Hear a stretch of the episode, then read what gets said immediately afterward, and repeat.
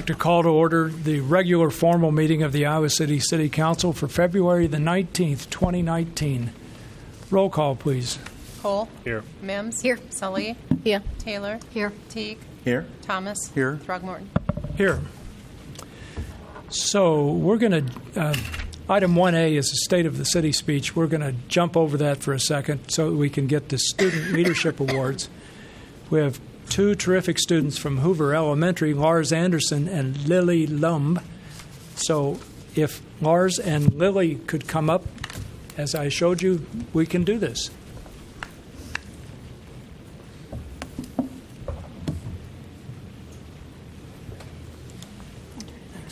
Sorry, it is on?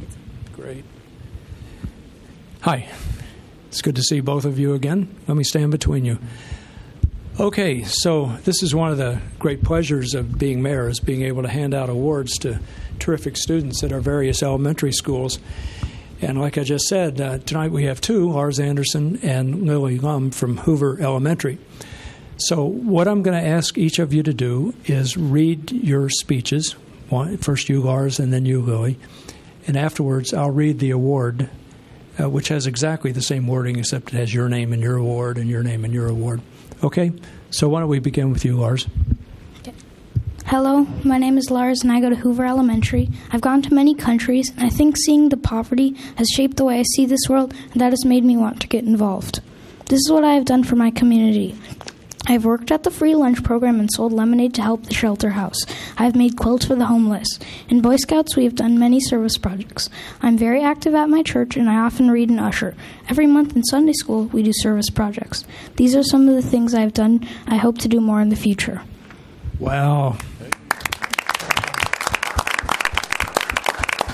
That's terrific, Lars. What, what countries have you been to? Um, I think like 10 or 11. Uh, yeah. Oh, can you remember the names of a couple? Um, Jordan, I lived there. Um, Canada. Uh, recently, we went to Italy like three weeks ago, and um, yeah. It's, Wow. oh, that sounds great. It's really going to benefit. Uh, you'll benefit from that uh, for a long time in the future. Okay, now it's your turn, Lily. Can you read your speech? Yeah.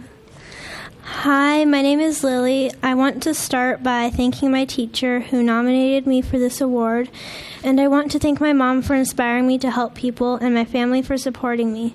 I especially like working with kids in my community, at school, church, the local shelters, and around my neighborhood. One of my favorite opportunities has been working as a youth volunteer at the Antelope Lending Library Bookmobile. I read to the children, play games, and organize craft activities. The Antelope Bookmobile gives kids a place, safe place to learn and meet their neighbors during the summer. It's great to live in a city like Iowa City where there are lots of volunteer opportunities. All right.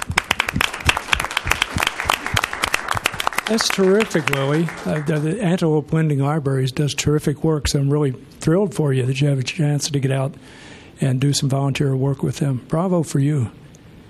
Okay, so we have awards to read. And again, the awards say exactly the same thing except for your names. So, Student Leadership Award. For your outstanding qualities of leadership within Hoover Elementary, as well as the community, and for your sense of responsibility and helpfulness to others, we recognize Lars Anderson, Lily Lem, uh, as an outstanding student leader. Your community is proud of you. Presented by the Iowa City City Council, February 2019. So here's yours, Lars. And Lily, here's yours. So I know there are a bunch of very proud parents out there. I'm pretty sure about that, and proud siblings and other things like that. So please join me in congratulating our award winners for tonight.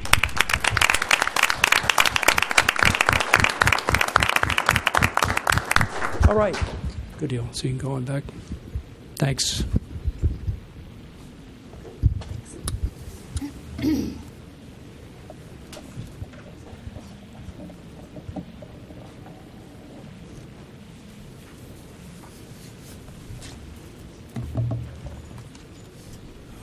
Okay, it's so much fun to be able to do that.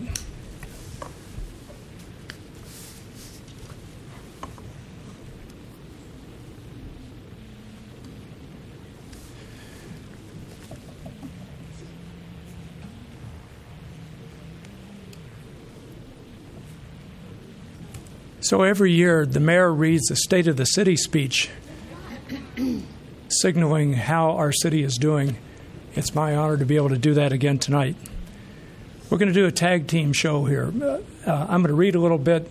Simon Andrew is going to show some slides up on the screen. And once we get to the point where the slides are relevant, the lights will come down and we'll be able to see this information a lot more clearly. Oh, the lights are moving all over the place already. okay, so here we go. Let's see if we can do this, Simon. Council members, City Manager Fruin, staff, residents, and all others who have an interest in Iowa City. People routinely ask me how things are going in Iowa City. I tell them and I tell you now the big picture is clear. In general, our city is doing great. It is exceptionally strong and healthy. Here are just a few indicators. The city's population grew to a little under 76,000 people in 2017. At 1.8%, our unemployment rate is the second lowest in the country. The annual average dollar value of new construction in 2018 was the city's third highest in the past 10 years.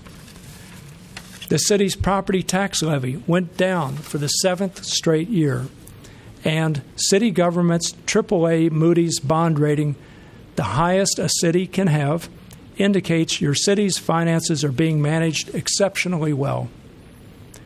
One key reason why our city is doing so well is the high quality of work done by city employees.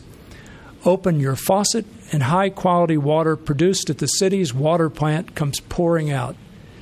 Flush your toilet, and waste flow through city sewers to the wastewater plant for treatment. There's a fire in your house. Who are you going to call? That's right, firebusters in the city's fire department. With that in mind, I want to thank all our employees, especially those who have been working outdoors over the last six brutal winter weeks, for the great work they do. And I'm afraid that probably includes tonight. but indicators and good work do not tell the whole story. Not everyone shares equitably in our city's prosperity. 40% of the school district's elementary school students participate in the free and reduced lunch program, which is a surrogate measure of poverty. And there are vast differences in FRL rates from 9.3 to 78.8% among our elementary schools. 65% of renting households pay more than 30% of their income on housing. Some Iowa Cityans feel threatened because of their race, ethnicity, ethnicity or faith. Uh, and this is demonstrated by posters that were distributed or distributed around the downtown area over the weekend. And I'll have some words to say about that after I finish this speech. Some also find it very difficult to travel by public transit from home to work and other important destinations and we are all called upon to respond to the unfolding consequences of climate change. With all this in mind, our task over the past few years has been to ensure Iowa City continues to prosper while also ensuring that the benefits of that prosperity extend to all our residents for years to come. I could belabor the many ways in which we have tried to accomplish this broad goal. But what I want to do now is focus attention on some of the major actions we have taken over the past three years to create a more inclusive, just, and sustainable city. So, Simon, please join us. Take, please take a look at these images shown up on the screen while I continue to talk.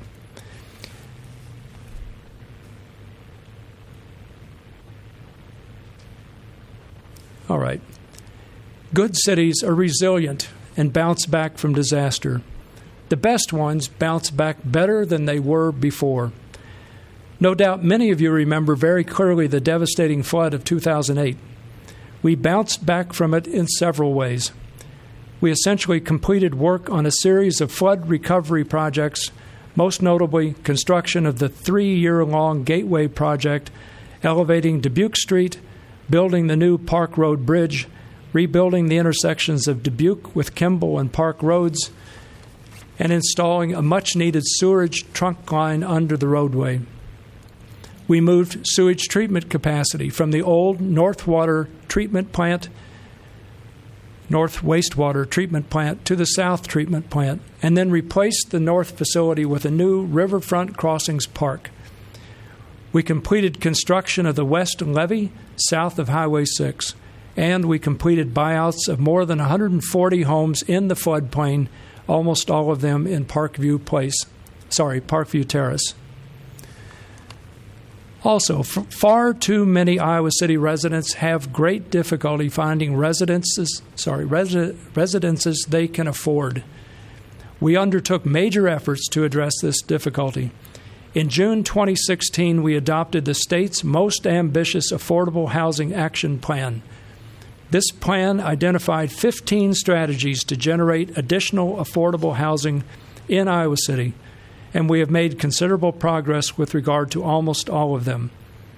We adopted an inclusionary zoning requirement for the Riverfront Crossings District. In fiscal years 2017 through 2019, we directed a total of $2.65 million into a new affordable housing fund, and there is another 1 million in the proposed fiscal year 2020 budget.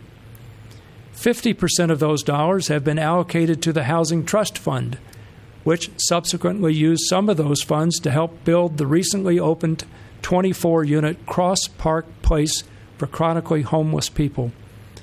We approved an agreement to use $1.08 million of Housing Authority funds to purchase six units of rental housing in the new Augusta Place development on Iowa Avenue. We amended the city's comprehensive plan to require that 10% of the residential units must be affordable in new developments which include 10 or more housing units and which voluntarily seek annexation into the city. We approved an infrastructure TIF tax increment financing on Foster Road, which is likely to generate two to three million dollars over a 10 year period for assisting low to moderate income family housing anywhere in the city. We have also been approving a large number of new mixed use and multifamily structures that by the end of 2019 will have increased the total supply of housing in Iowa City by more than 4,000 units since 2015. This additional supply has been increasing rental vacancy rates substantially and has been, in the short run at least, been putting downward pressure on rents. Far too many people are in crisis due to alcohol or drug abuse or mental challenges. We took major steps toward helping them bounce back. These steps have included first, ensuring that all our police officers receive crisis intervention training. Second, helping Shelter House construct its recently opened Cross Park Place facility. And third, collaborating with the county, the university, Coralville, and others to facilitate development of a new behavioral health access center for people in crisis rather than have them treated roughly and then taken to a, hos- a hospital emergency ward or the county jail. Partly because of these actions, the average daily population in the county jail decreased from 109.6 in 2015 to 88.5 in 2017 and I'm not sure what it is right now. We were trying to find out, and we're unable to find out. okay. We also live in a city which, which, like all American cities, has been deeply shaped by racial inequities. We have taken several major efforts to reduce these inequities, including creating a $75,000 social justice and racial equity grants program using racial equity toolkits to assess the racial equity of various city programs, diversifying the city's workforce, boards, and commissions, continuing the City Managers Roundtable, an annual equity report, and contributing to the civil rights tour of historically black colleges and universities, museums, and sites that have been important parts of black and American history. Under the direction of Police Chief Jody Matherly, the police department has been aggressively striving to reduce disproportionate minority contact involving discretionary charges in non traffic related incidents, and to reduce disproportionality identified in the St. Ambrose University's annually updated traffic study regarding traffic stops, searches, and arrests.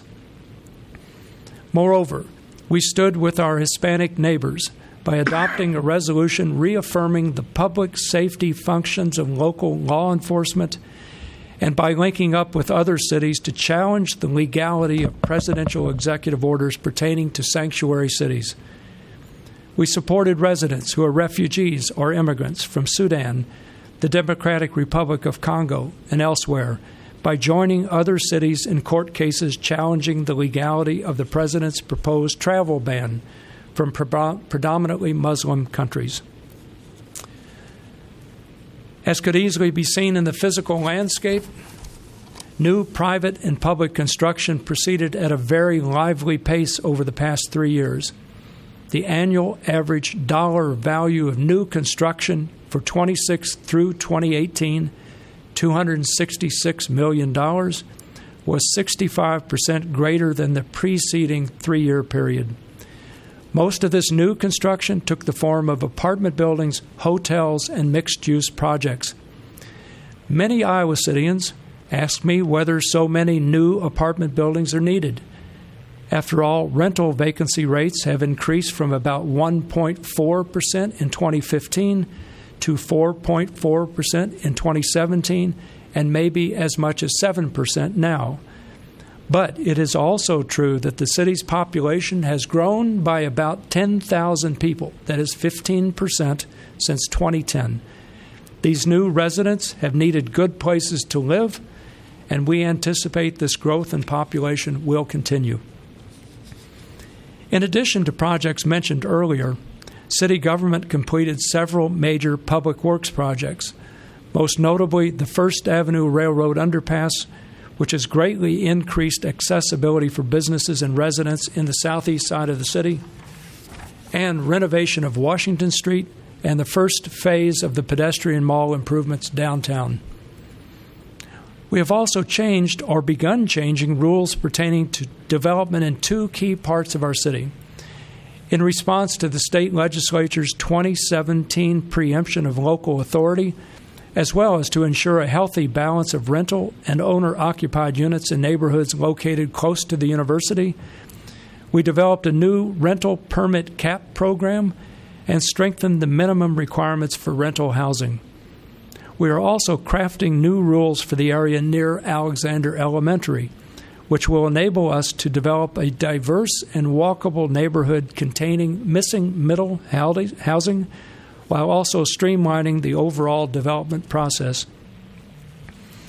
With the help of the Historic Preservation Commission and property owners, we also took major steps in preserving our historic heritage.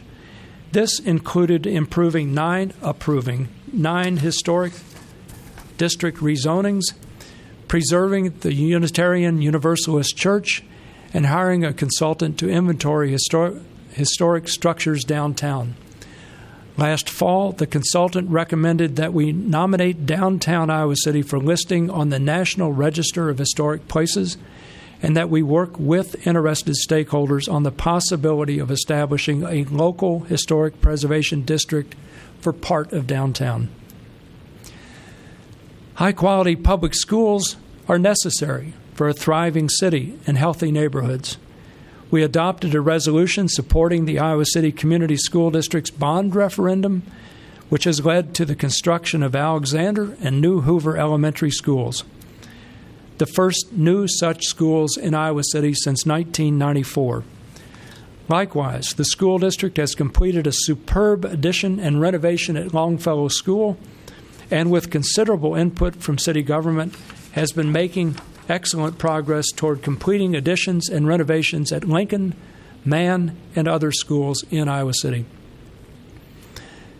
Global climate change has been producing warmer temperatures, stronger winds, changes in plant communities, more frequent and intense severe weather events, and flooding. With great help from a steering committee of dedicated volunteers, last September we adopted a climate action and adaptation plan which maps a pathway toward reducing carbon emissions generated within Iowa City by almost 30% in 2026 and 80% in 2050. Greatly assisted by MidAmerican Energy's big shift toward wind energy, we have almost achieved the 2026 goal already.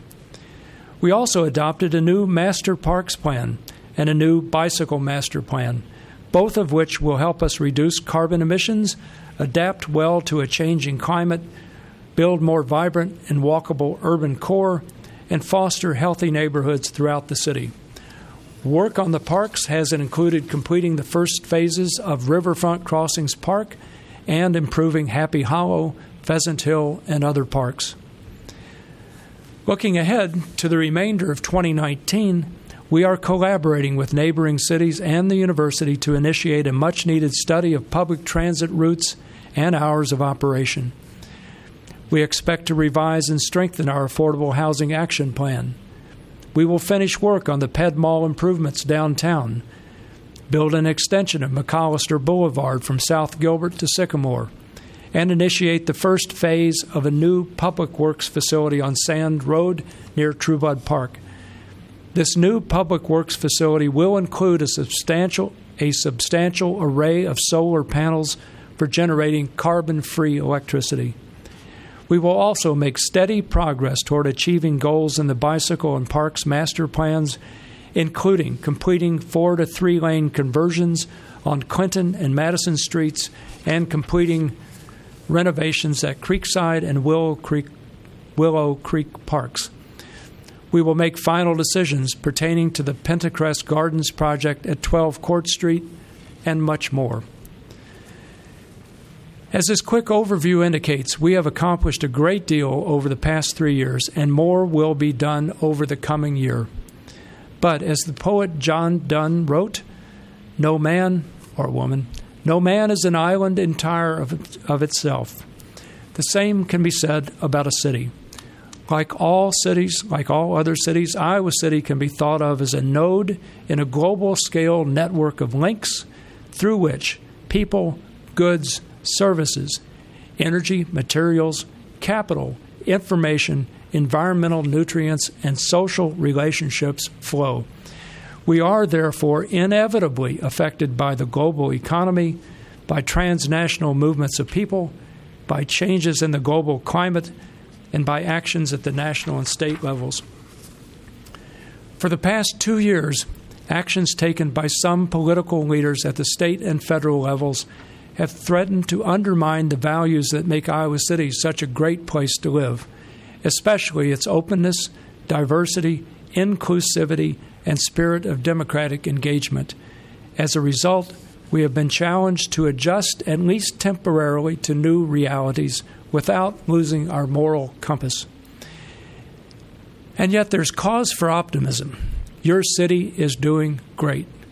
And we, even as we passionately debate about local issues, we Iowa Cityans have demonstrated a very strong desire to strengthen bonds of community across racial, ethnic, religious, and political divides, and to stand strong together in solidarity with everyone who is at risk. Last year, I closed my speech by encouraging us to lead with love. And by leading with love, help build the Reverend Martin Luther King Jr.'s beloved community right here in Iowa City. Let me close tonight by showing you a few photos which provide good reasons to believe we are doing just that.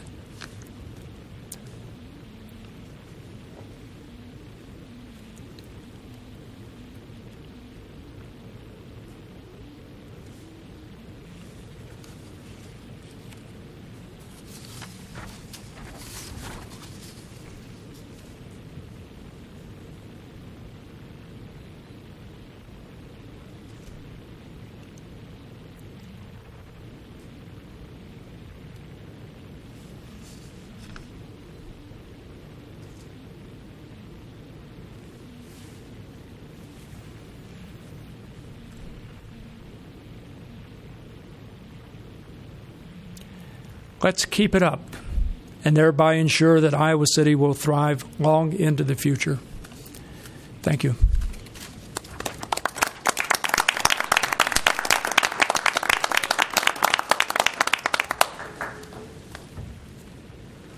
Okay. Very nice. I didn't even realize all this. Can you get it? We did it that way. Okay.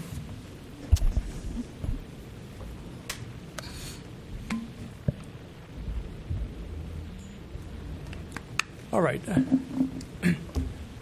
I didn't know I was going to have to make these two additional comments right now, but I think they're appropriate. Uh, they have nothing to do with the State of the City speech. Uh, but uh, I want to comment on the two dozen posters displayed displaying a hateful anti-immigrant message, which were found on kiosks and signposts in downtown Iowa City on Saturday. As we have said many times, as our council has said many times in public and resolutions and proclamations and I don't know what else, many, many times, Iowa City is firmly committed to being a safe and welcoming place for immigrants. We have been and are committed to working with the immigrant community, immigrant advocacy groups, and other community stakeholders to make clear that acts of hate have no place in our community and that Iowa City can be trusted to protect all its residents from those who would cause them harm. I hope you all understand some things are out of our control. Things happen. But we are, as a group of people, as a city government, as a council, committed to those things I just mentioned. The other thing I wanted to mention is that uh, just a few days ago, I noticed that a former mayor of Iowa City died about four months ago. Uh, he was a man that I, I did not know of, I have never met. He died at the age of 93. His name is William Hubbard. So I want to say just a few words about him. I understand he graduated from City High and the University of Iowa and was the youngest mayor in Iowa City's history when he served as mayor in the mid 60s. He was around 40 years of age. According to his obituary, Mayor Hubbard worked successfully with the university to keep the anti war demonstrations nonviolent, and his legacy from that time includes the city's first fair housing ordinance, outlawing racial discrimination in rentals and ownership, the city's one way streets, which we're trying to turn around, the Lee Recreation Center, and the pedestrian mall. So that's pretty interesting to learn about, and, and just by reading the obit. So I, uh, uh, you know, send out my condolences on behalf of the council and the city. Condolences to Mayor Hubbard's family. Okay. Item three is a proclamation, but it, I'll just tell you what it is. I won't read the proclamation because there's no one here to accept it. It's Iowa Honey Bee Day. We're doing this in coordination with the governor of the state of Iowa and with cities all around the state of Iowa. I can tell you we revised the language just a little bit to make it sound more like it's from Iowa City. Uh, but it's being done in, collabor- in collaboration with the governor and other cities and other parts of the state. Okay, so now we can move to the consent calendar, which is items four through nine. Could somebody uh, move adoption of the consent calendar, please? So moved. Second. Moved by Mims, second by Salih. Discussion. Hearing none, roll call, please. Cole? Yes. Mims? Yes. Salih? Yes. Taylor? Yes. Teague? Yes. Thomas? Yes. Throgmorton? Yes, motion carries seven to zero. Okay, this brings us to the community comment period. This is a moment when anybody who wants to address any topic that's not on the formal meeting agenda should feel free to come up and speak to us about that topic. Uh, I just ask you to state your name and take not more than five minutes. So, would anyone like to speak to us?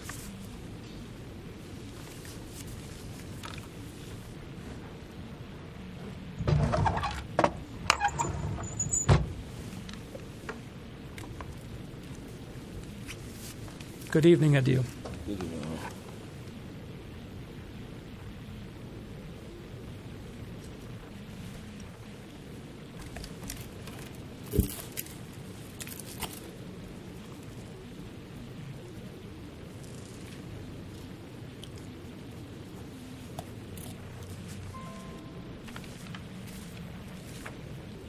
I, good evening first. I very pleased when I heard uh, the mayor talk about uh, Iowa City is diversity city and it is good place to live.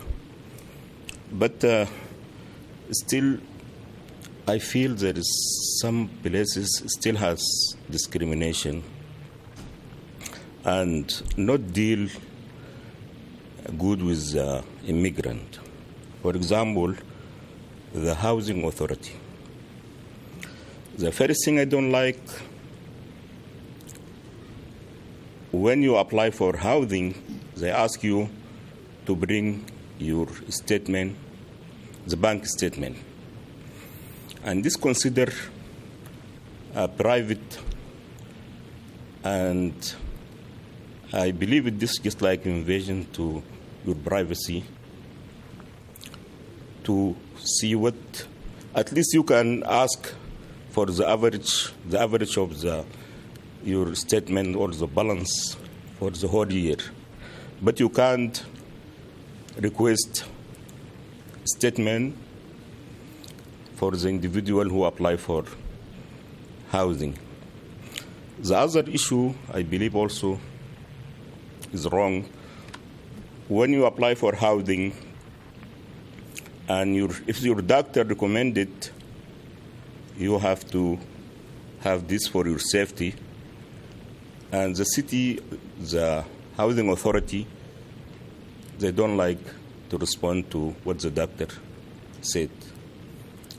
And also this is if they refuse this i consider it just like discrimination on public accommodation otherwise the city is good but some individual they make it not good and make some immigrant not happy thank you Thank you, Adil.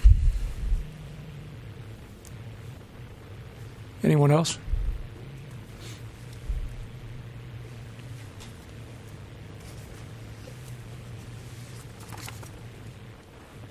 Okay, seeing no one else, we'll turn to item 11, which is planning and zoning matters.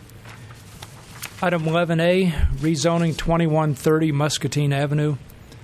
This is an ordinance conditionally rezoning approximately 0.155 acres of property located at 2130 Muscatine Avenue from community commercial CC2 to high density single family residential RS12. I'm going to open the public hearing. Good evening, Danielle. Good evening, Mayor and Council. Danielle Sitzman, NDS, and I apologize if my numbering doesn't match yours. I might have been working off an old agenda. We're on the right agenda item, though, this evening. This is a uh, proposed rezoning of 2130 Muscatine Avenue, approximately 7,000 or 6,750 square feet in lot area, located on the corner of Muscatine Avenue, Muscatine Avenue and Second Avenue, adjacent to the Walgreens store. It's the former France Pest Control offices. The applicant in this case is Anderson Construction. They are considering purchasing the property from a bank due to foreclosure. Um, the lot is currently zoned community commercial CC2, and it's at the westernmost edge of the larger Towncrest commercial area. Um, community commercial is intended to provide for uh, major business districts to serve a significant segment of the total community. It's typically characterized by a variety of retail goods and services. Um, it can also include uh, multifamily housing over uh, and above those uh, first floor retail uses. It's expected to generate larger uh, traffic volumes and be generally located along major thoroughfares. Um, the surrounding zoning for this property is largely RS5 or low density single family, and the requested rezoning would designate the property for high density single family residential use, which would permit freestanding single family homes uh, similar to the surrounding neighborhood, as well as duplexes and townhomes with certain setback design and access provisions. Little background on the proposal. The applicant has expressed a preference to renovate the existing structure as a single family house, uh, perhaps to, re- uh, to perform a historic rehabilitation um, uh, to allow it to qualify for uh, state aid in that vein.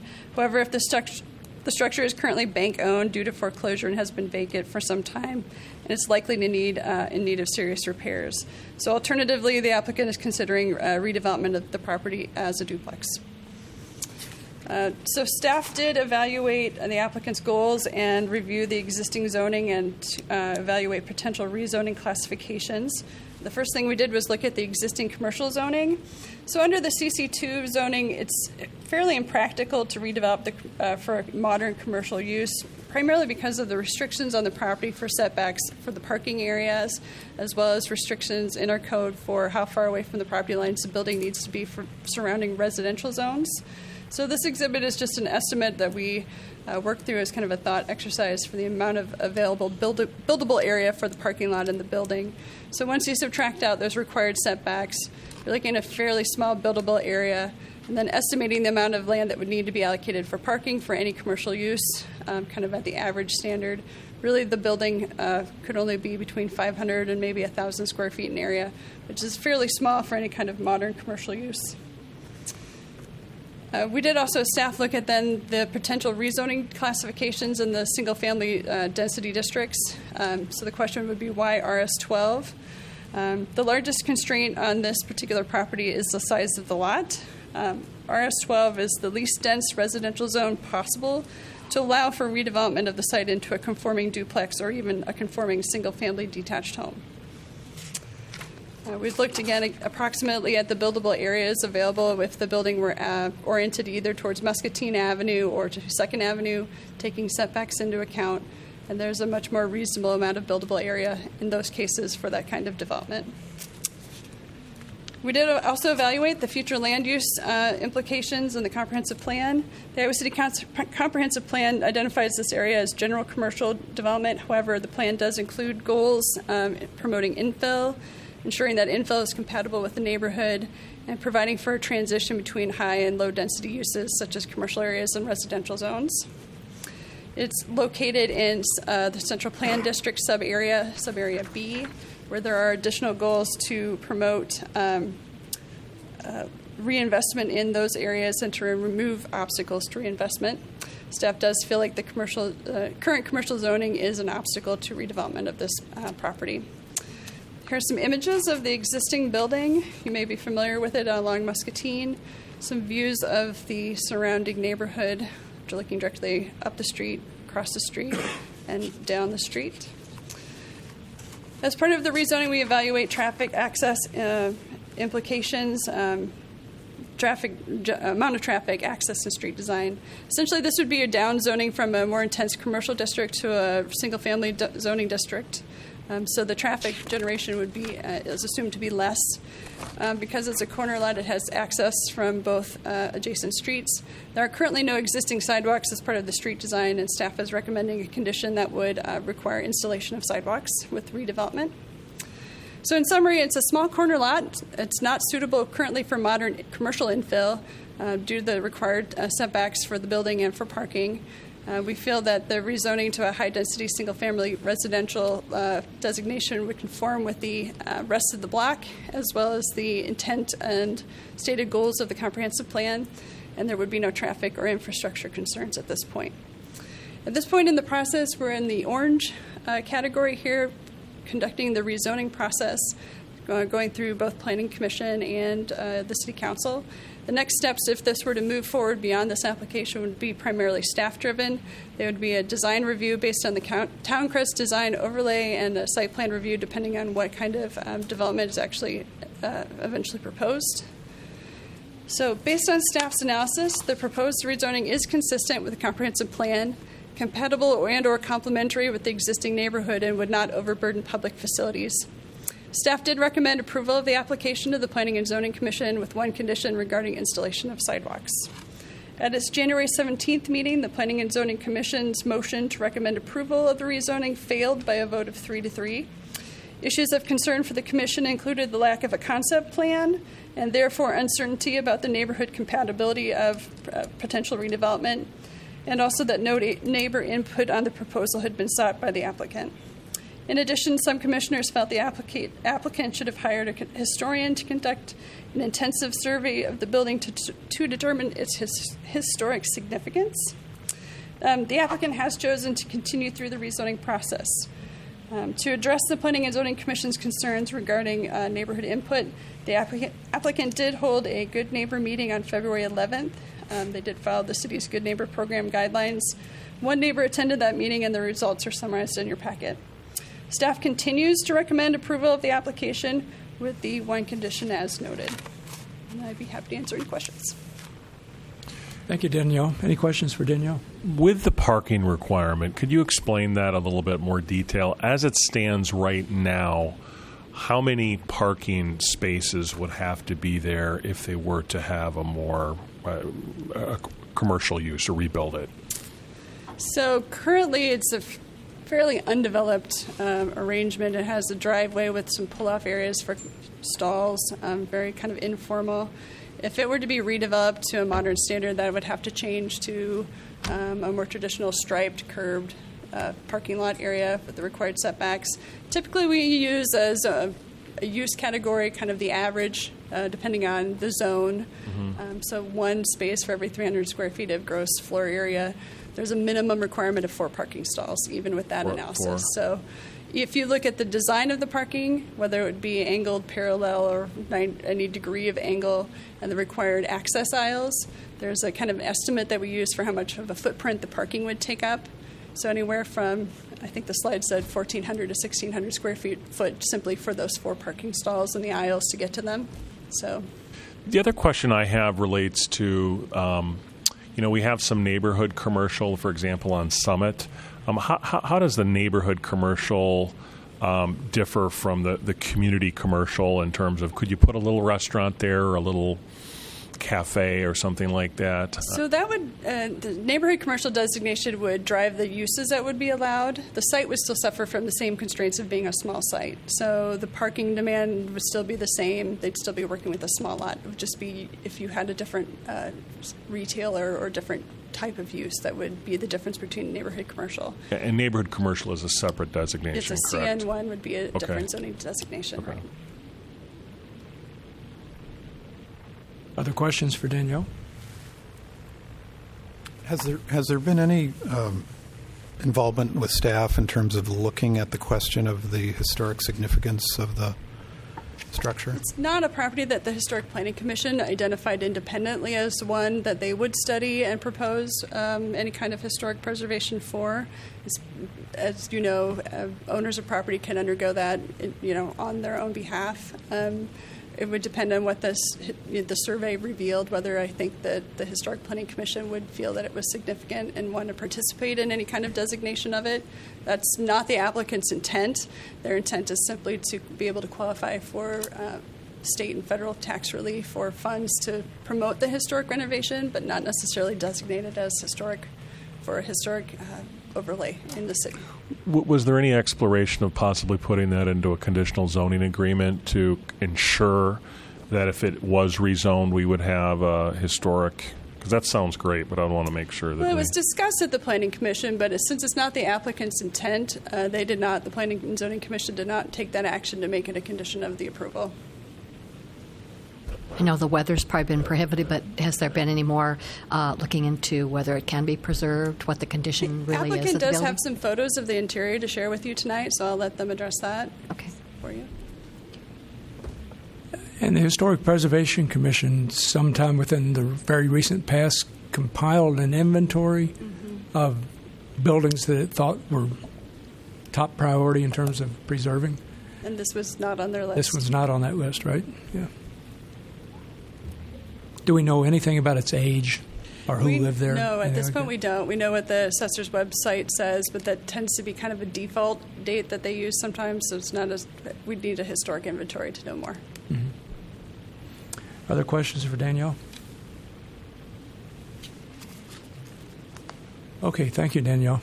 Uh, would anyone else like to speak about this topic? Like, I don't know, perhaps the owner, if the owner wants to.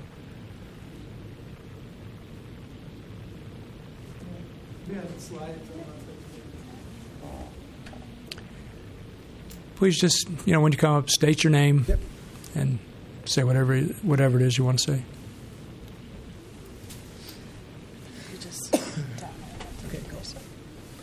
Great. I'm uh, Ben Anderson. I'm, I'm the applicant for this uh, property. I'm not currently. I am under contract to purchase the property.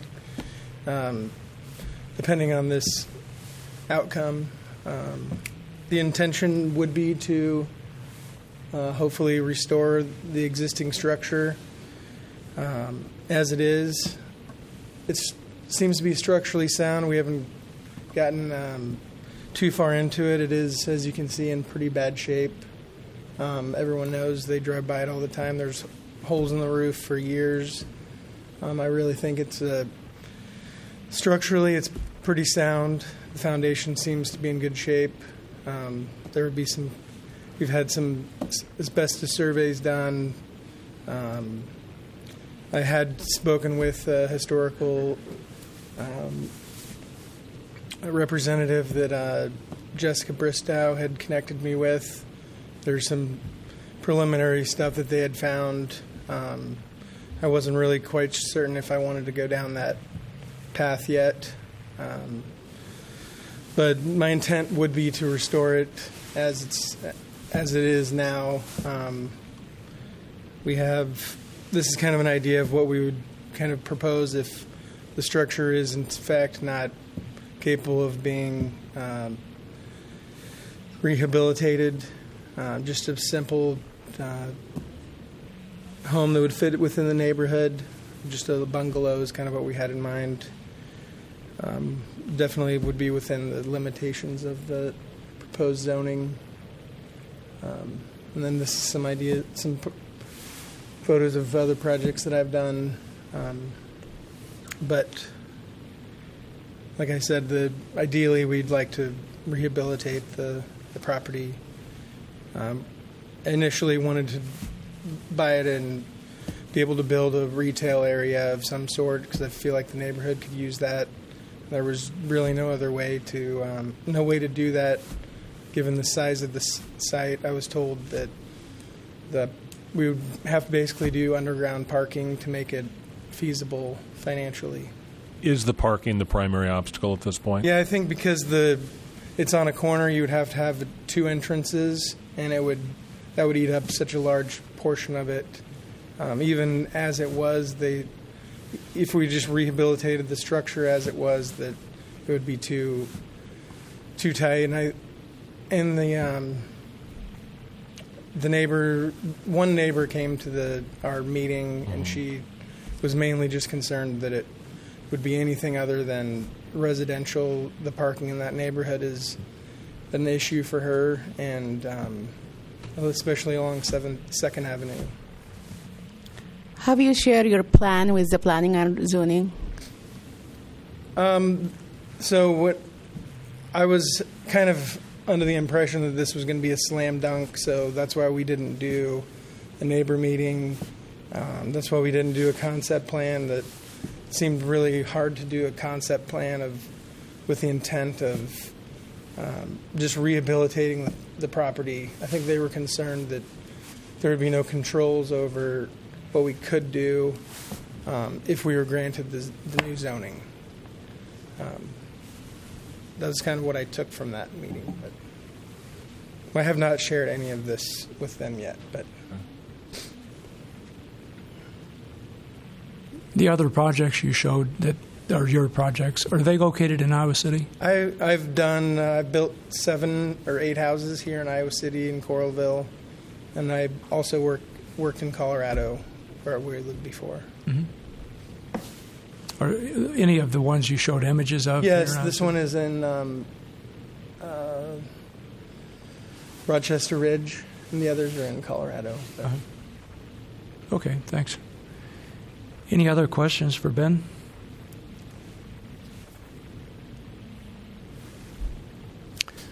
Okay. Thank you. Thank you. Would anyone else like to address this proposed rezoning?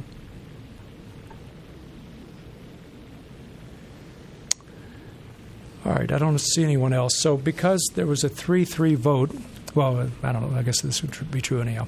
So, I need to know whether you are inclined to vote in accordance with the Planning and Zoning Commission's recommendation, that is, to deny the rezoning. If you're not uh, if you don't want to agree with the commission, uh, then we would continue the public hearing in order to allow uh, the possibility of consultation with the Planning and Zoning Commission. So, uh, to give you, I'll make sure we're all on the same path here. I am inclined to, s- I am not inclined to support the Planning and Zoning Commission's recommendation. I think we could move ahead with the proposed rezoning. I agree. I agree too, primarily because I want to talk to the planning and zoning and have that discussion. All right. So that means we will not close the public hearing, but instead we need to offer a consult with the Planning and Zoning Commission. Yes. So I need a motion to defer to uh, March the 12th, is that right? Or what? So Or Next meeting. to the next, meeting. next meeting. Yeah. Okay. I could move to defer it to the next meeting. Okay. Second. Moved by Salih, seconded by Sim- uh, uh, Mims. Sorry to say And continue Sims, the I'm public sorry. hearing, right? Continue the public hearings. Yeah. Yep. Uh, all in favor say aye. Aye. Opposed? Motion carries. All right, moving on to 11B, rezoning east of South Gilbert and west of Sandusky Drive. This is an ordinance conditionally rezoning approximately 18.03 acres of property located east of South Gilbert Street and west of Sandusky Drive from interim development multifamily residential IDRM zone to planned development overlay low density single family residential OPD RS5 zone, planned development overlay low density multifamily residential OPD RM12 zone, and planned development overlay neighborhood public OPD P1 zone. This is second consideration. Could I have a motion to give second consideration, please? So moved. Second. Moved by Thomas, seconded by Salih. Discussion.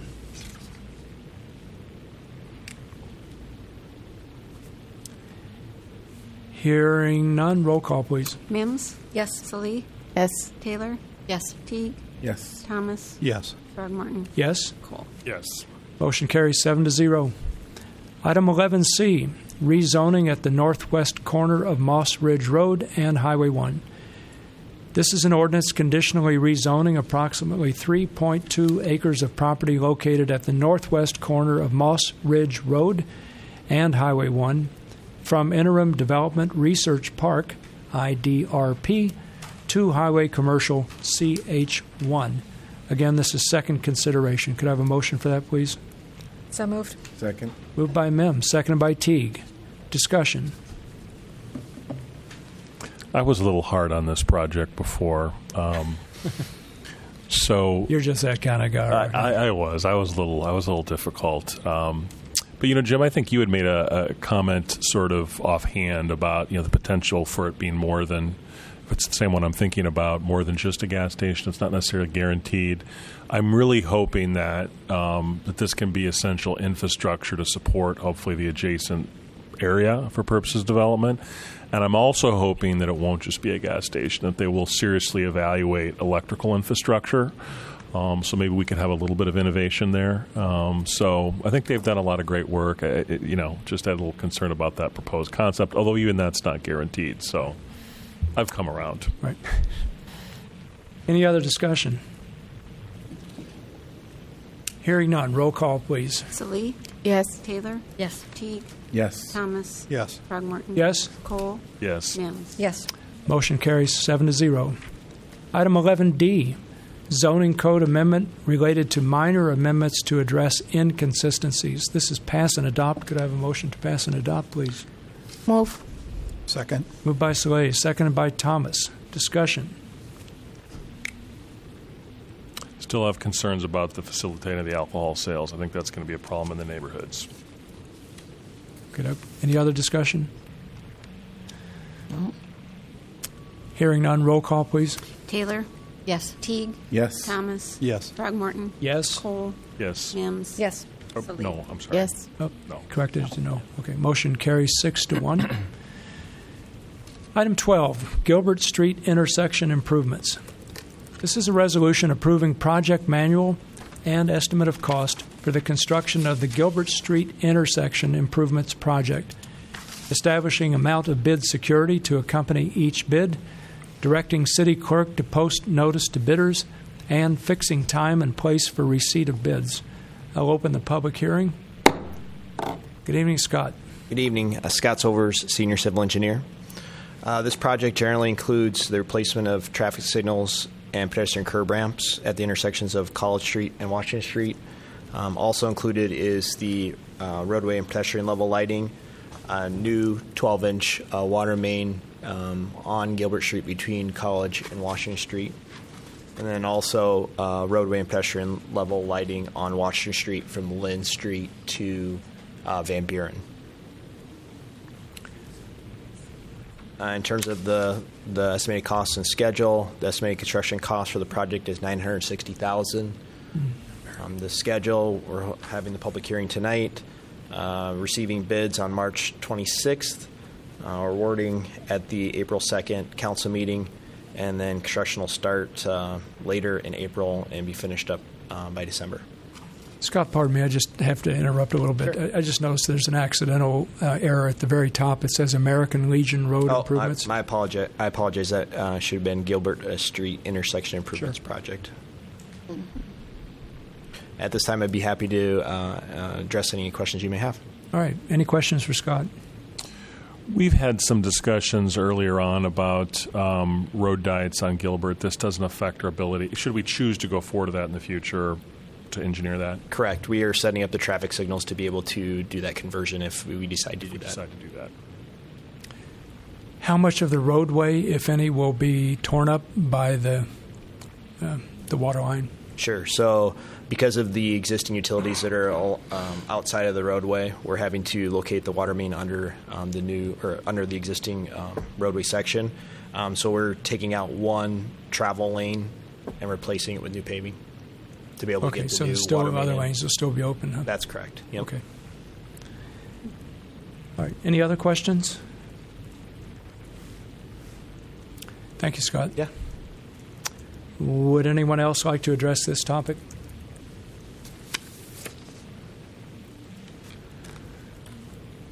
Okay, seeing no one, I'm going to close the public hearing. Could I have a motion to approve, please? So moved. Second. Moved by Mims, seconded by Salih. Discussion.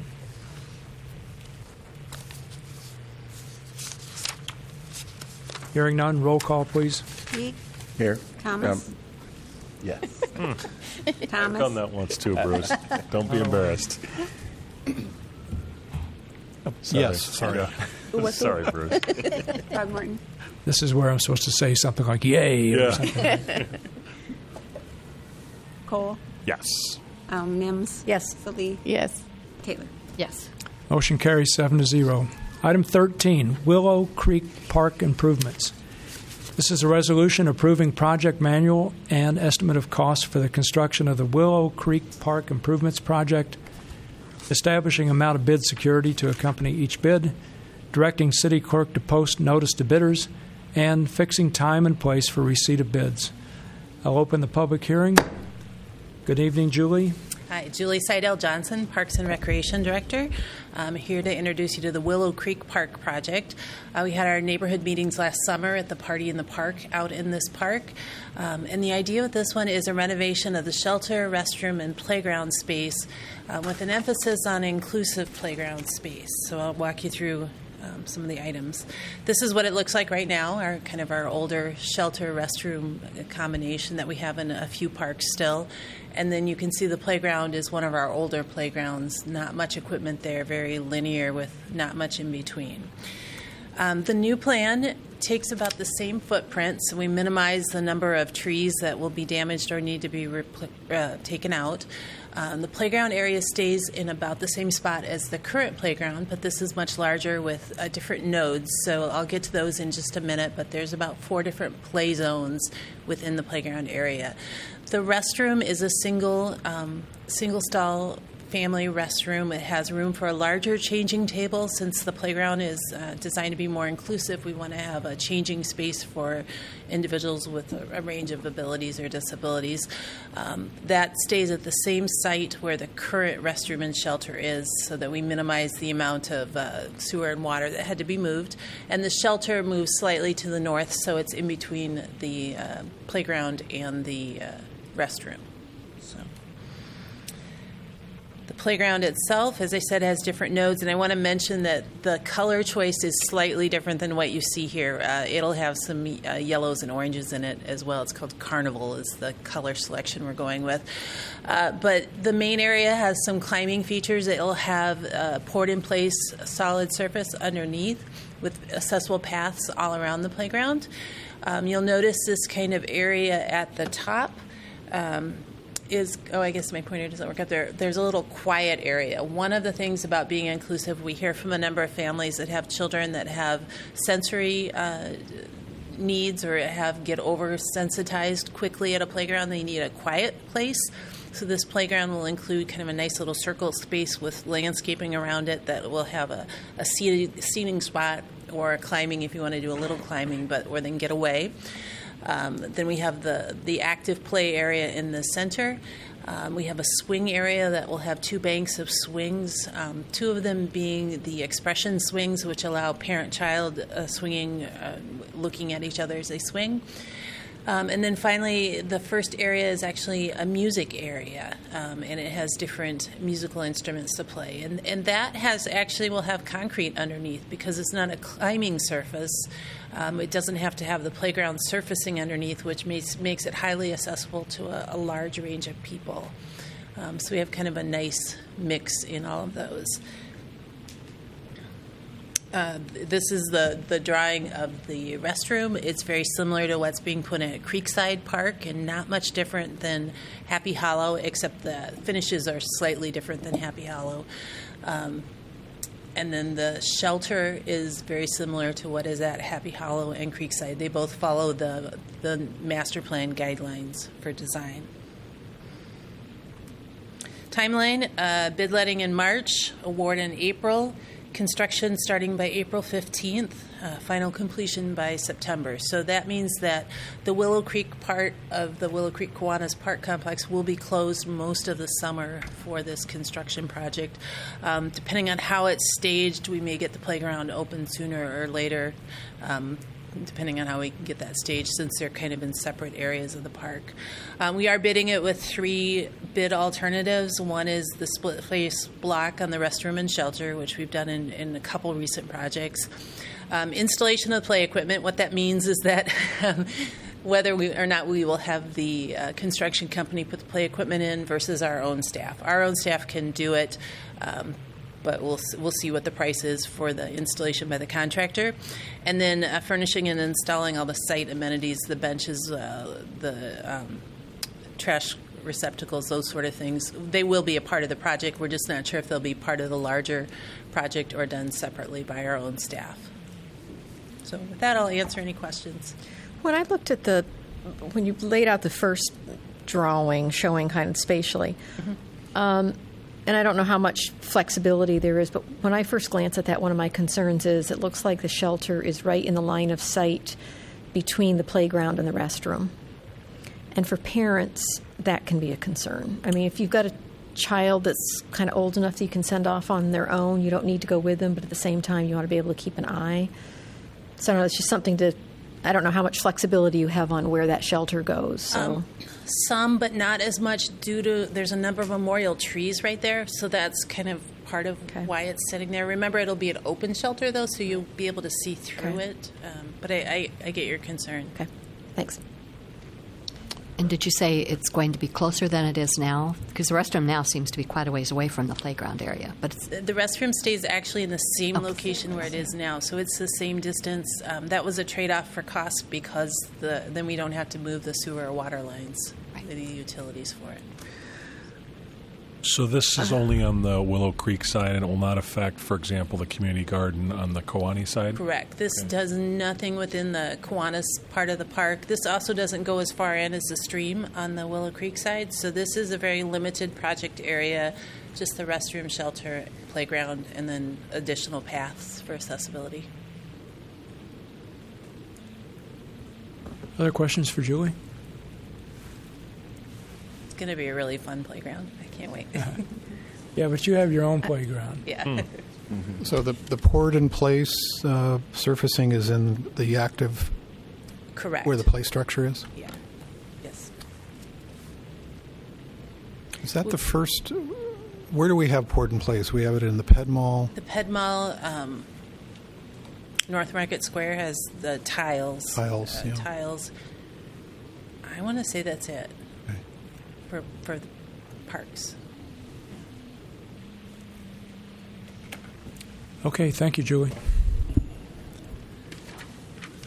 All right, anybody else want to address this topic?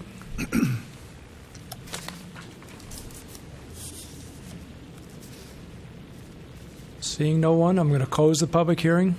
Could I have a motion to approve, please? Move. Second.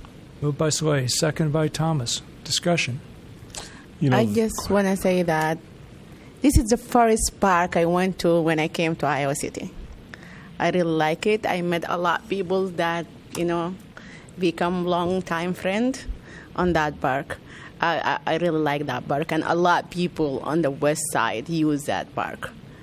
Yeah, and looking forward to like this uh, new development, and also I guess well, I was concerned that because it's gonna be shut down all summer, and the west side they don't have like really a lot park. That will bring up the concern of thinking of another park on that area too. But I think this is really awesome, uh, you know, idea to improve that area, and it will be fun. Everybody will like it. I also had concerns when you said it would be closed most of the summer because I just live up the street from it and it's it's busy. It's very very busy at all times, no matter what the season or weather. Uh, it's always busy. But uh, Kiwanis maybe will get a little more use that way, and people hopefully, uh, if maybe they don't know Kiwanis is even there, hopefully they'll they'll use that until this gets opened. And I, I was very happy. John mentioned the uh, poured in place surface. I was very happy to see that you're you're going to give that a try for that park, and that's that's that's a great idea and also that uh, minimal tree removal because there's beautiful trees. And I think when your tree study you did recently showed thousands of trees, I think, in Willow Creek, which is amazing. It's it's a very busy park for for uh, trails also. Pauline, you had mentioned a lot of people don't know that Kawani Park is even there. Well, I, I was one of those people until relatively recently uh, when you and I had, I think, done a listing post out of Kawani. Um, both Willow Creek and Kawani, I, I really think they're some of the most spectacular, beautiful parks in the city of Iowa City. Um, so if you haven't been out there in the public, um, you know, wait until obviously Willow Creek is done, but check out Kawani. These are spectacular parks, and it's very easy to sort of take them for granted. Major kudos to staff, too. I think we're really getting investment in our parks throughout the city, um, which I think is very important, and I'm really looking forward to seeing some of these other parks come online, um, like Creekside this summer. So, um, great work. Yeah, Will, Willow Creek really is a beautiful park. It really has a you know nice extent to it, and the tree cover. Um, it's very very lovely park. Susan and I were at a listening post there this past summer and had had a chance. When they were doing the thing for the park board meeting. Yeah, we're doing the workshop for the park, and um, so it's, it really is a beautiful place. And the poured in place will certainly um, increase access. Uh, this this is a structure which has a little bit more, from what I could tell, uh, ground level access and activity. So I, I think, um, in terms of ADA access, this has a very high level of access. So that's that's another special thing about it. So yeah, it looks things are looking good for Willow Creek. Any further discussion? Okay, hearing none, roll call, please. Thomas? Yes. Throgmorton? Yes. Cole? Yes. Mims? Yes. Salih? Yes. Taylor? Yes. Teague? Yes. Motion carries seven to zero. Item 14, SJRE E grant allocation for fiscal year 2019. I Just- just want to ask the attorney if I, uh, you know, my, my organization is one of the people who applied for this, And even though they are not one of the recommended organization for this, I still I do I still need to recuse myself?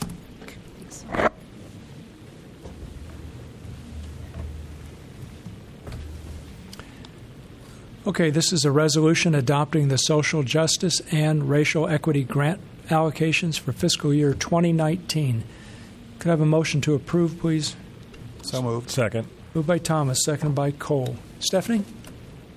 So this is um, a resolution to approve the recommendations from the Human Rights Commission for the Social Justice and Racial Equity Grant for FY19. And the Human Rights Commission is recommending that eight of the 26 applicants uh, be funded at the uh, full amount that they requested in their applications.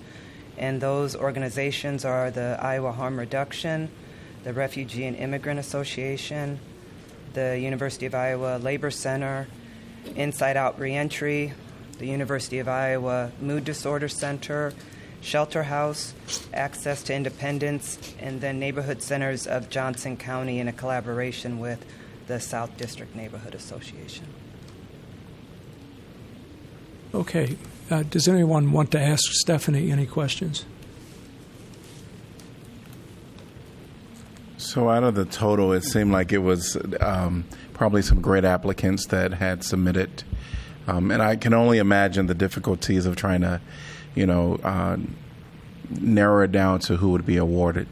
Um, the agencies that you've selected, um, just because I know a lot of them and the work that they do, um, seem like they're, you know, will be great applicants uh, to really move forward the mission of the uh, social justice and racial uh, equity grant. Um, I guess my question would be to you, like overall, you know, with this experience, um, um, can you give us a little insight of the process that was taken um, to get down to this uh, to this group? Sure. So. Um, the commission met in early um, January, and that's when the applications were distributed to the individual members. They then had I would say 10 to 14 days to read all of the grant applications that were received. They were then asked to rank them on a scale of 1 to 26 because there were 26 um, applications received, with one being the highest. They then sent their um, rankings to, to staff, and then we t- averaged those amongst the seven commissioners who participated. We had two that had conflicts and then the rankings. There should be a graph in the, the handout, but mm-hmm. the rankings were um, switched so that 26 kind of became the, the number one. And if you were if you received a score of one, then that would would be the lowest ranking that um, an organization um, could receive. So um, the commission uh, met in this space on January 24th, and they discussed the the applications, and they um, discussed the the rankings and there was some adjustment that they did do um, because they did want to fully fund organizations versus partially or half funding organizations. Um, and so they, they voted, and this is what we have in front of us this evening. Mm-hmm. Thank answer you. your question? So, yes. Sounds like a daunting challenge to go through 59 applications. 26. 26. 26. Well, 59, I, I, I thought I read somewhere 59 organizations applied for a total of $399,000. So I think that's probably how they're numbered in the system when they apply. Yeah. The system never starts back at one. So so each year we, we year. start where we left off the prior year. See. So the 59 is probably um, start. I think we had 28 applications last year, so we started at 29, and then that probably went into the 50s, if not the 60s. Okay, so, I want to correct my own notes. So it's Okay. like 28, you said? We, uh, 26, this year. 26. Yep. And, and do you remember, maybe you already said this, but what was the total amount of money they applied for? So it would be $74,421. No, that's So- that's the limit. I mean, Oh, because sorry. we were allocating Oh. 75. You want the the total? Uh, ooh. Yeah, I mean, Oh. if you know it. If you don't No, know I, it, I do. don't I do have it. 387, 612. So he has it. Is that the number you're wanting? 388. Yeah, 387, 387, 612. 612, 60. Okay, thank you. Yeah, perfect. Thank you. One of the things I would like to do, and not tonight, but and, and maybe, and I'm not sure the best way to do this between you, Stephanie, and Geoff, and, and whoever, but there was obviously some pretty serious discussion within the committee, within the commission, um, about the allocations. Things like, you know, should should an organization get money two years in a row? And some people felt they shouldn't. Some people felt, well, it's a totally different program, so you know that's just fine.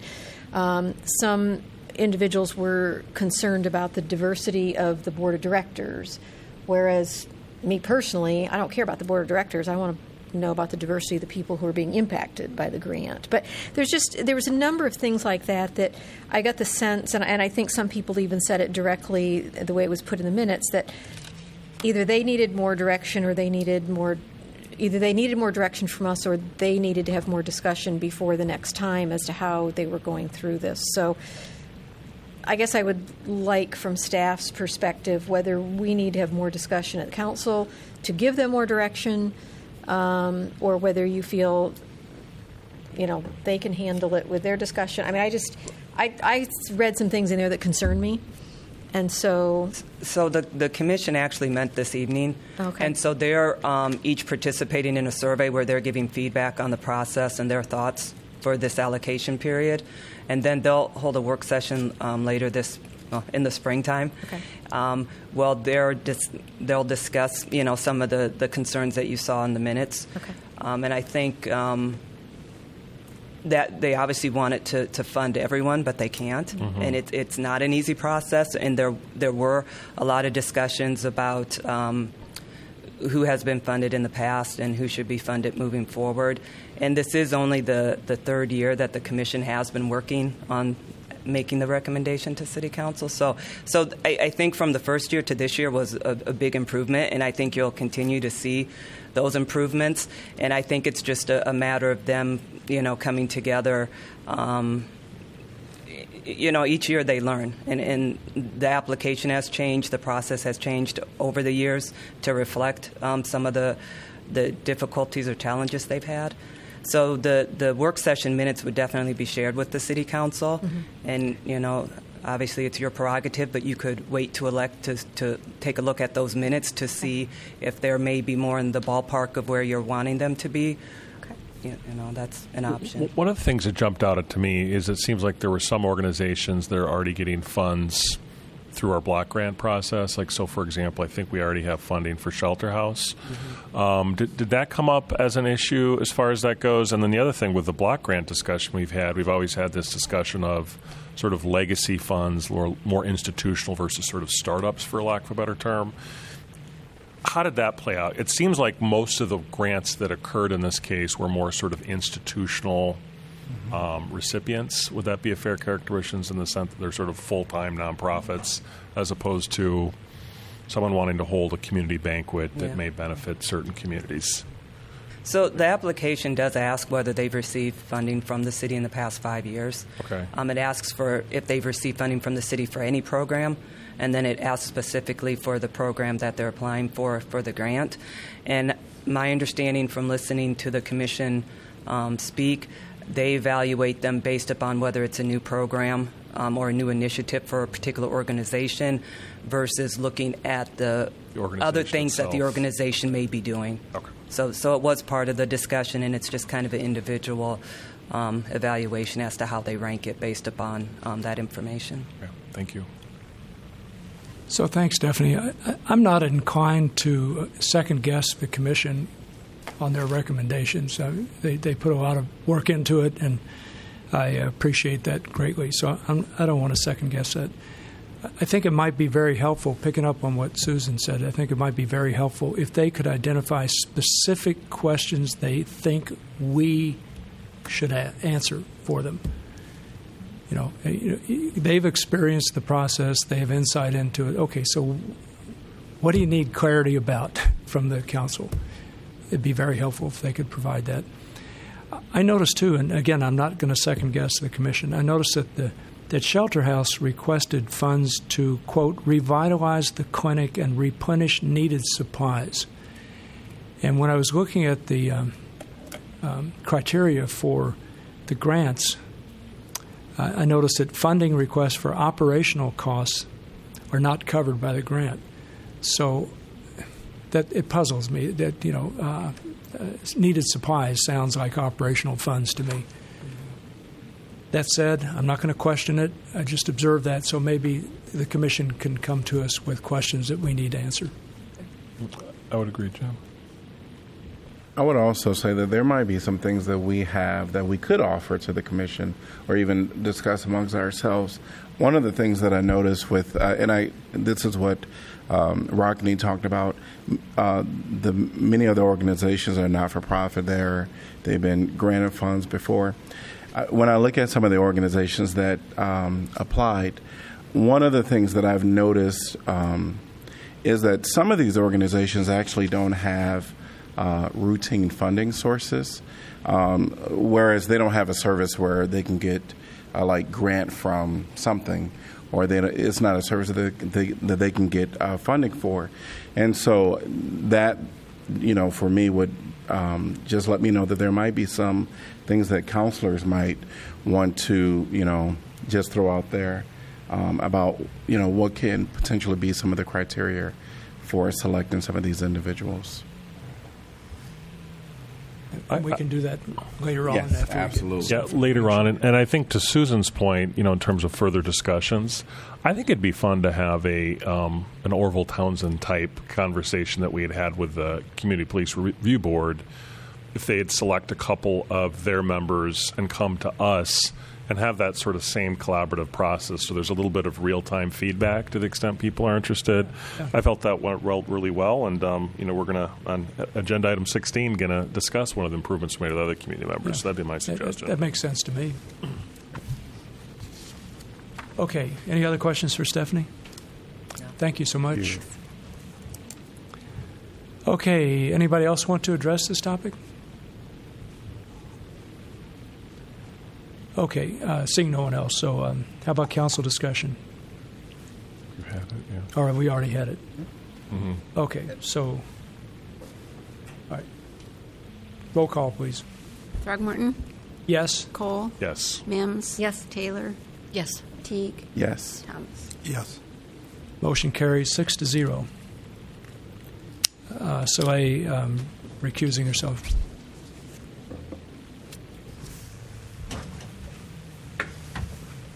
All right, item 15, Animal Services. This is an ordinance amending Title III entitled Finances, Taxation, and Fees, Chapter 4 entitled Schedule of Fees, Rates, Charges, Bonds, Fines, and Penalties, and Title 8 entitled Police Regulations, Chapter 4 entitled Animal Services, to clarify recently enacted animal service provisions and to change the amount of the scheduled fines for certain animal services violations. This is first consideration. Could I have a motion for first consideration, please? So moved. Second. Moved by Mims, second by Cole. Uh, does anyone want to address this topic? Why don't we have Chris? Would you mind coming up for nothing else? An introduction to council for those of you that have not met uh, Hi, Chris, Chris. Whitmore. She's our animal supervisor, uh, animal services supervisor. Chris, what's your last name again? Oh, Whitmore. Thank you. You want to So, give just how are you doing? Good. How are you? All right. So, how are things going out at the Animal Services We're very cold. facility? We would like to spring. I got to tell you, good. I have a dog and two cats that came from the shelter. Oh, good for you. All right. And two cats before that. there you go. Good, good. Everybody else can come and adopt too. We have plenty of animals down there to adopt. I would, but we'd probably violate city code if we were to do that. You just need to get a permit. I, I won't say how many I have in my house. we can get you set up for a permit. it's the legal limit. That's all I'll say. Okay. Good. Well, it's great to see you. Thanks for coming. And very much. Thanks. I think we'll probably take a vote here. Okay. All right. Any council discussion? Hearing none. Roll call, please. Cole. Yes. Mims. Yes. Salih. Yes. Taylor. Yes. Teague. Yes. Thomas. Yes. Throgmorton. Yes, motion carries seven to zero. Item 16, Community Police Review Board Amendments. This is an ordinance amending Title 8, Police Regulations, Chapter 8, Community Police Review Board, to provide for changes in procedure and enhance opportunities for conversation when the conclusions of the police chief and the board differ. This is second consideration. Could we have a motion for second consideration, please? So move. Second. Moved by Teague, seconded by Salih.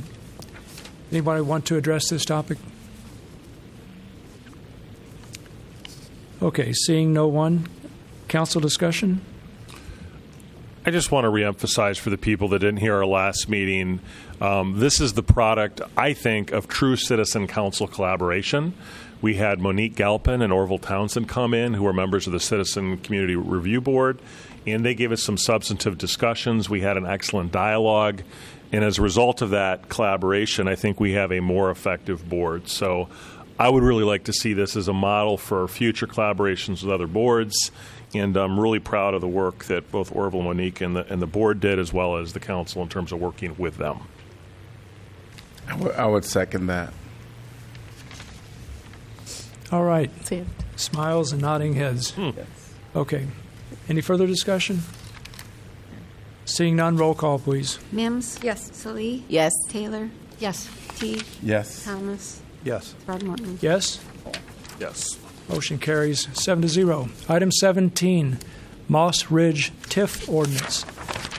This is an ordinance providing that general property taxes levied and collected each year on certain property located within the Moss Ridge urban renewal area in the city of Iowa City, county of Johnson, state of Iowa, by and for the benefit of the state of Iowa, city of Iowa City, county of Johnson, Iowa City Community School District, and other taxing districts, be paid to a special fund for payment of principal and interest on loans, rebates, grants, monies advanced to and indebtedness, including bonds issued or to be issued, incurred by said city in connection with the Moss Ridge Urban Renewal Plan.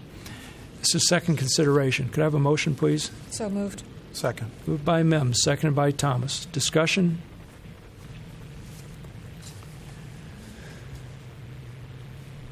Hearing none, roll call, please. Salih?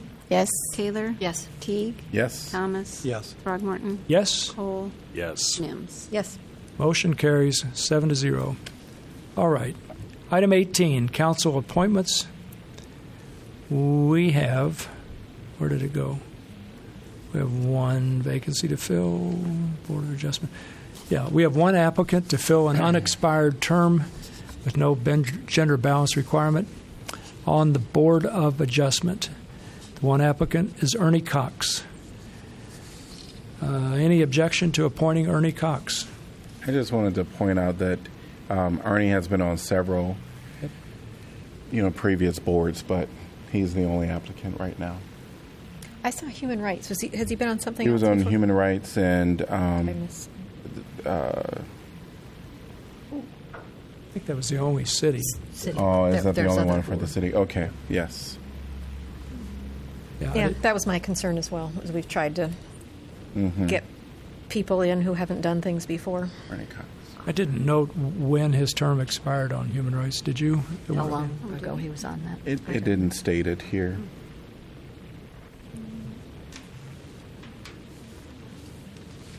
And I'm not sure if this is a um, it, one that we get lots of applicants for. The board? No, we don't. Okay. I don't. Yeah, we don't. It's an important board. We get just enough. Okay. Yeah. Sure. I'm It is fine an with it. important board. All right. Uh, Ernie? okay, no objection, huh? Okay, so could I have a motion to appoint Ernie Cox to the Board of Adjustment? Move. Second. Moved by Salih, seconded by Thomas. All in favor say aye. Aye. Opposed? Motion carries.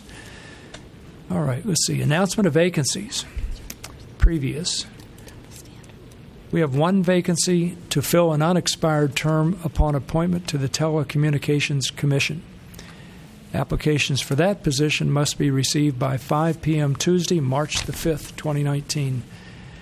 We have one vacancy to fill an unexpired plus three-year term upon appointment to the I don't understand that to the Housing and Community Development Commission upon appointment. I already said that. So applications for for that position must be received by 5 p.m. Tuesday, March the 5th, 2019.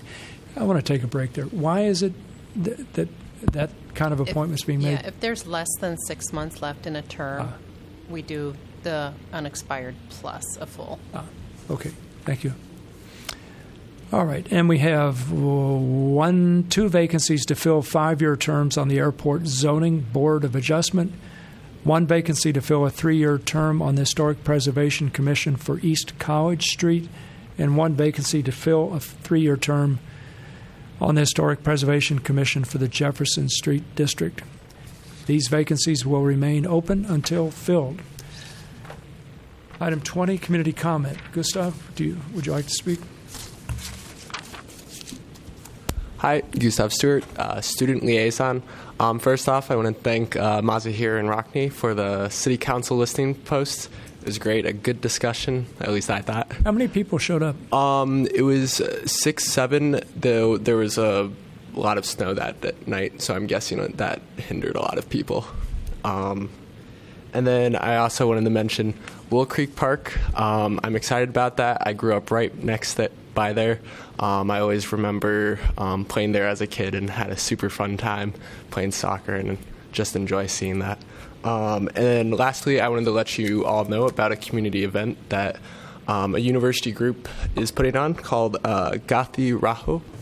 I might be mispronouncing that. Um, but essentially, what it is is February 23rd, um, Saturday at about 6 6:30 p.m. Um, it will be in Englert, and it's a South Asian a cappella group. The Indian Student Alliance is putting it on.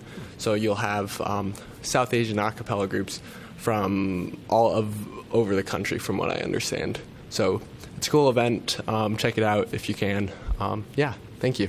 Great. Thank you, Gustav. All right, which gets us to City Council information. And through a quirk of scheduling, we're going to start with you and move to the right. Fine. Um, I just hope everybody's surviving the cold, snowy, icy weather. And I don't know what it's going to look like when we head out there tonight. I think it's supposed to start at nine. Um, yeah, so maybe we can all get home then before it before it hits. Um, other than that, um, I had the opportunity to go out to San Diego for a conference related to work, and it was not as cold as here, but not as warm as I had hoped it would be. Um, but it's always nice to travel other places and see how they do things. Um, and one thing that they have is they call it Fred. And it's a free ride service that is really interesting. It's really built on, it's on the chassis of um, uh, like a golf cart, okay, but with like six seats. So you got three three rows of seats, so you can have five people plus the driver. What they are trying to do is primarily for tourists in like the downtown San Diego area, and what they're trying to do is avoid having tourists uh, using taxi cabs or driving their own cars around the city, because depending on where you're going, it can be far enough that you don't want to walk.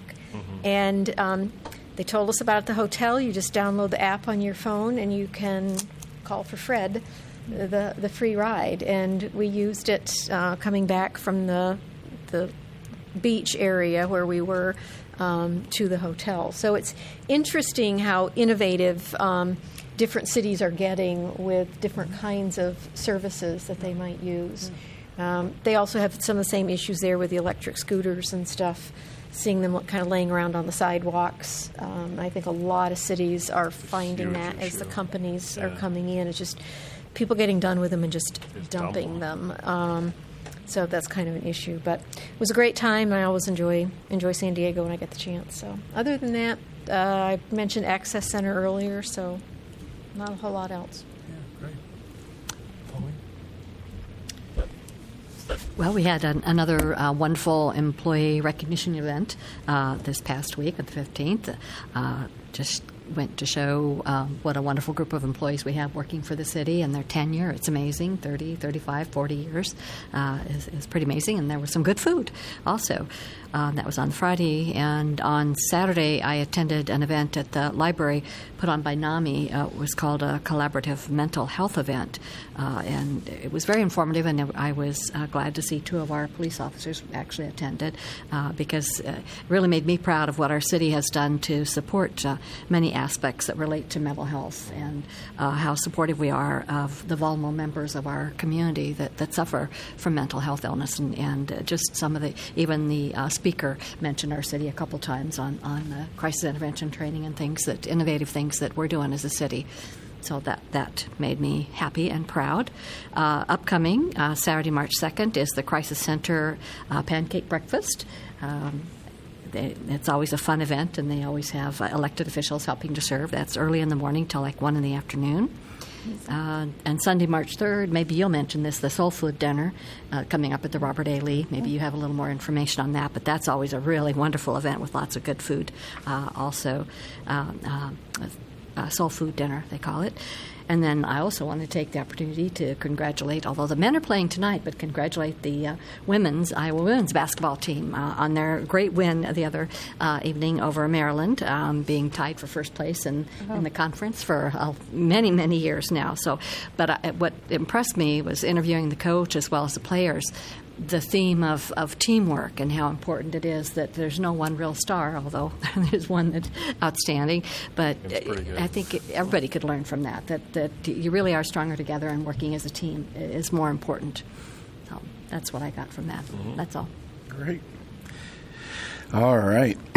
Actually, most of my things have been canceled due to weather, but I was able to attend the um, a neighborhood meeting, the South District meeting.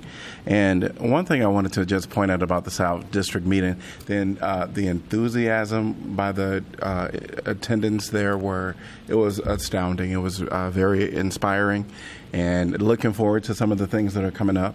Um, I saw that they were granted uh, some funds through the um, the, the social justice fund, and so um, that's uh, very pleasing. Um, I did attend the employee. Um, uh, celebration, and it was amazing. Uh, the oldest, well, the longest employee uh, that was being recognized uh, had have been with the city for 45 years, and so that is a long time. So, congrats to all of those that um, had milestone employment years. Um, and I, I even talked to some that weren't recognized, and still there were a lot of longevity of uh, city employees that um, very impressive. Uh, this Saturday, I'm going to be going to a UAY event um, for LGBT. It's going to be at Tate School, and so um, that's going to be um, a, a great event to attend. Um, and then on Monday, there will be at 5:30 on the 25th um, the big reveal uh, launch party for the the crisis center, and so that'll be interesting to hear and learn about. So that's all I have for now. If nothing else gets canceled. Okay, I, first I really want to shout uh, to the University of Iowa for the good movement, uh, movement of keeping the Labor Center open for the next five years. We saw that today at the press release, and I guess this is, will go to the Board of Regent on the 27th and 28th. Hopefully, it will be approved too. Uh, that's really uh, something made me very happy to keep like such great uh, labor the labor center. So that because that's really helping a lot of people in this community. Uh, second thing is, uh, I guess the listening boost. I'm going to leave that to Rockne because I guess you have the notes and you can report on it. And uh, also on the 21st Thursday, I guess we have Iowa City Federation of Labor going to have the uh, the Iowa City Federations, yeah, the Kelly Summer on that. Everybody invited to come. And um, what else? Yes, the good news that I've been selected by the Arab uh, Arab Institute of Washington with the Department of with, with the Department of State to go to Tunisia with along with another nine elected officials around the country to go and teach or uh, share our experience with the Tunisian City Council. Because after the after the Arab Spring movement, you know, Tunisia had new kind of government. They're just trying to do the government the way that the U.S. do it, and you know, just like we're going there so we can share our work and the way that uh, how they can become transparent and all these kind of things. And also next to you uh, next Saturday, I guess. No, it is on the second March second. I'm going to Chicago also to speak uh, for uh, uh, you know IOCT. No, hold on. Let me tell the remember the name. It is uh, Fair Trade Campaign. I'm representing Iowa City Fair Trade Campaign. One of them. We're going there for a big event in Chicago Chicago, and this is uh, partnered with the University of Iowa. Yes, So that's hey, all I with have. regard to Tunisia. Thank That's you. great. Thank you. Yeah. Well, Pauline, um, you took my uh, event, the soul food. so, but let me just second. Let me just second the soul food. If you've never had an opportunity to go to the soul food event, it really is. And I'm telling you, it is the best food you'll ever eat. And you know, I often thought, wouldn't it be cool? Uh, I think it's Black History Month this month, isn't it? Yeah. You know, I always thought, gosh, I wish I could have met some of the civil rights leaders of the 60s. Like, I'd give anything. And then it really occurred to me we do have living legends right now in the city of Iowa City. One of them works for the city of Iowa City, Henry Harper.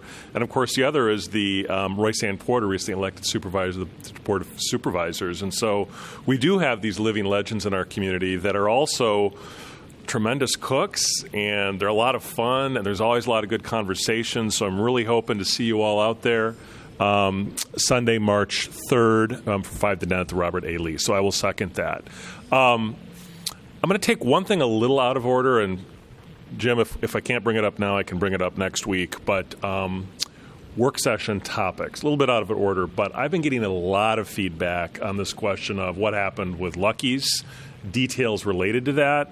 Um, so I would like to have a, a short discussion on that. I know our TIF agreement is with the developer and not with Lucky's, um, but we've been getting a lot of questions, and I think it would be good to have a discussion on that about where we stand, if nothing else, just an update. Um, a lot of people relating to that uh, have also brought up the concept of like a food hub or to evaluate that, what we have in Cedar Rapids. Obviously, we can't talk about that here for open meetings purposes, um, but I would like to at least get that on a work session um, into If, the if future. I could, Rockne, one Yeah. easy way to do it is to ask the staff to prepare a short memo providing those details about the TIF agreement and how Lucky's did and did not fit into it. Yeah. Then it becomes part of an information packet, Yeah. and then we can talk about Yeah, it. Yeah, and I wanted to get that in before, but I, but I didn't. So in any event, that's a little bit out of hand. Um, so and so we'll, we'll get that with staff. And so in terms of the um, discussion, Gustav is right. We did not have a lot of people at our listing post, but we had a lot of really good topics. Sometimes the smaller the group, the more substantive the discussion. Um, affordable housing came up as a topic, and you know we all talk about affordable housing, but I think for a lot of students, this relationship between affordability and students are they eligible um, to, to, to petition for some of these units? What role does, and when I mean affordability, we're talking about traditional affordability in the sense of do you qualify for some of the affordable housing units? That was a topic that was brought up. Are students eligible?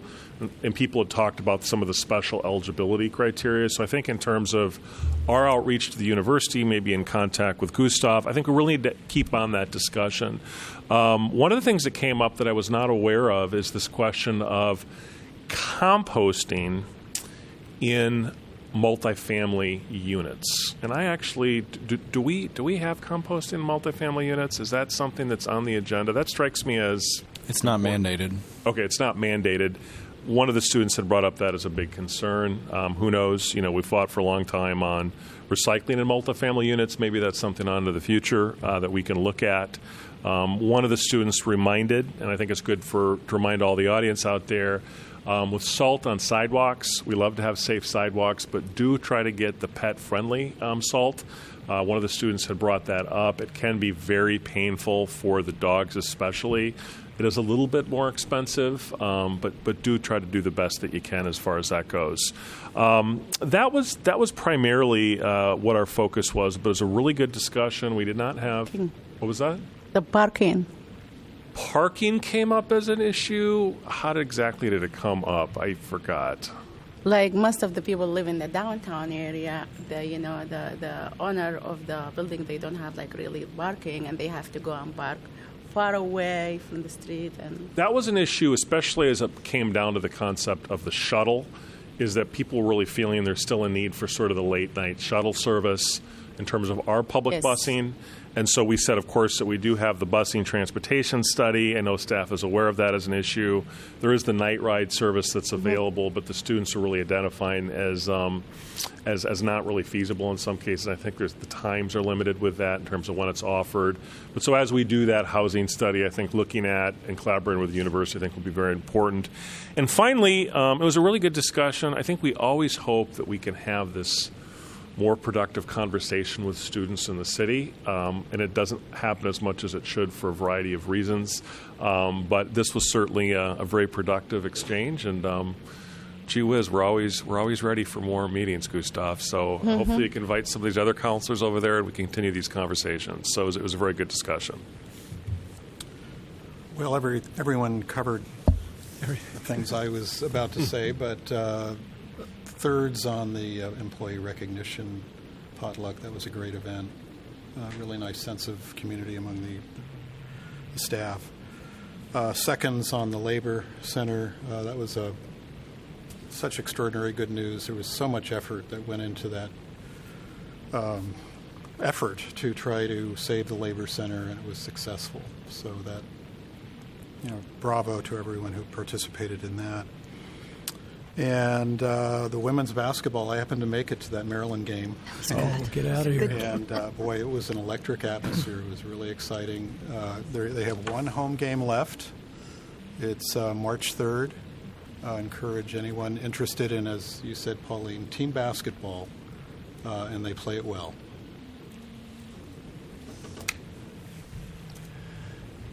Nobody's mentioned the men's basketball team yet. You've had a few good A nights. couple nice too. shots there at the end. Doing well. Yeah. So I won't mention them. tonight. But all right, so uh, I, I won't repeat uh, you know the, the good things that y'all have already mentioned. Uh, we'll bring up a couple other things. Uh, I attended the League of Women Voters 99th birthday party on the 14th. The 14th, hmm, Val- Valentine's Day. I don't know about the timing of that, but uh, and while there, I witnessed a really outstanding one-woman play by Jane Cox performing Susan B. Anthony. It was just an extraordinary performance by Jane. I also participated in a dinner with other Fulbright, Fulbright Commission grantees and witnessed a brilliant performance of Letters from Iraq at Hancher by a Sud, an oud player and a six, a sextet of string um, instrument players. I don't. I, I forgot. I didn't write the oud player's name back down. He was just amazing, and the, these he wrote this music based on letters from people who lived in Iraq under several different conditions, all of which were pretty bad. And as he talked about how the music came out of those letters, it was really moving. It was really just amazing to listen to the music and hear him talk about it as well. Just great. On the 28th, I'm going to attend the Solarize Johnson County Success Story. And also on the 28th, 28th, I intend to attend the Chamber of Commerce's annual banquet. And lastly, I would like to invite Hoover student Lars Anderson to come up here right after right after we finish the meeting. I'm going to bang the gavel and say, you know, all right, we're done. Why don't you just come up and walk around behind uh, this podium, okay? All right, so that, I'm done. Geoff? Nothing. Nope. Nope. No. Oh, well, there we go. So, could I have a motion to adjourn, please? Move. Moved by Slay, second by Cole. All in favor say aye. Aye. Opposed? Motion carries. We are adjourned.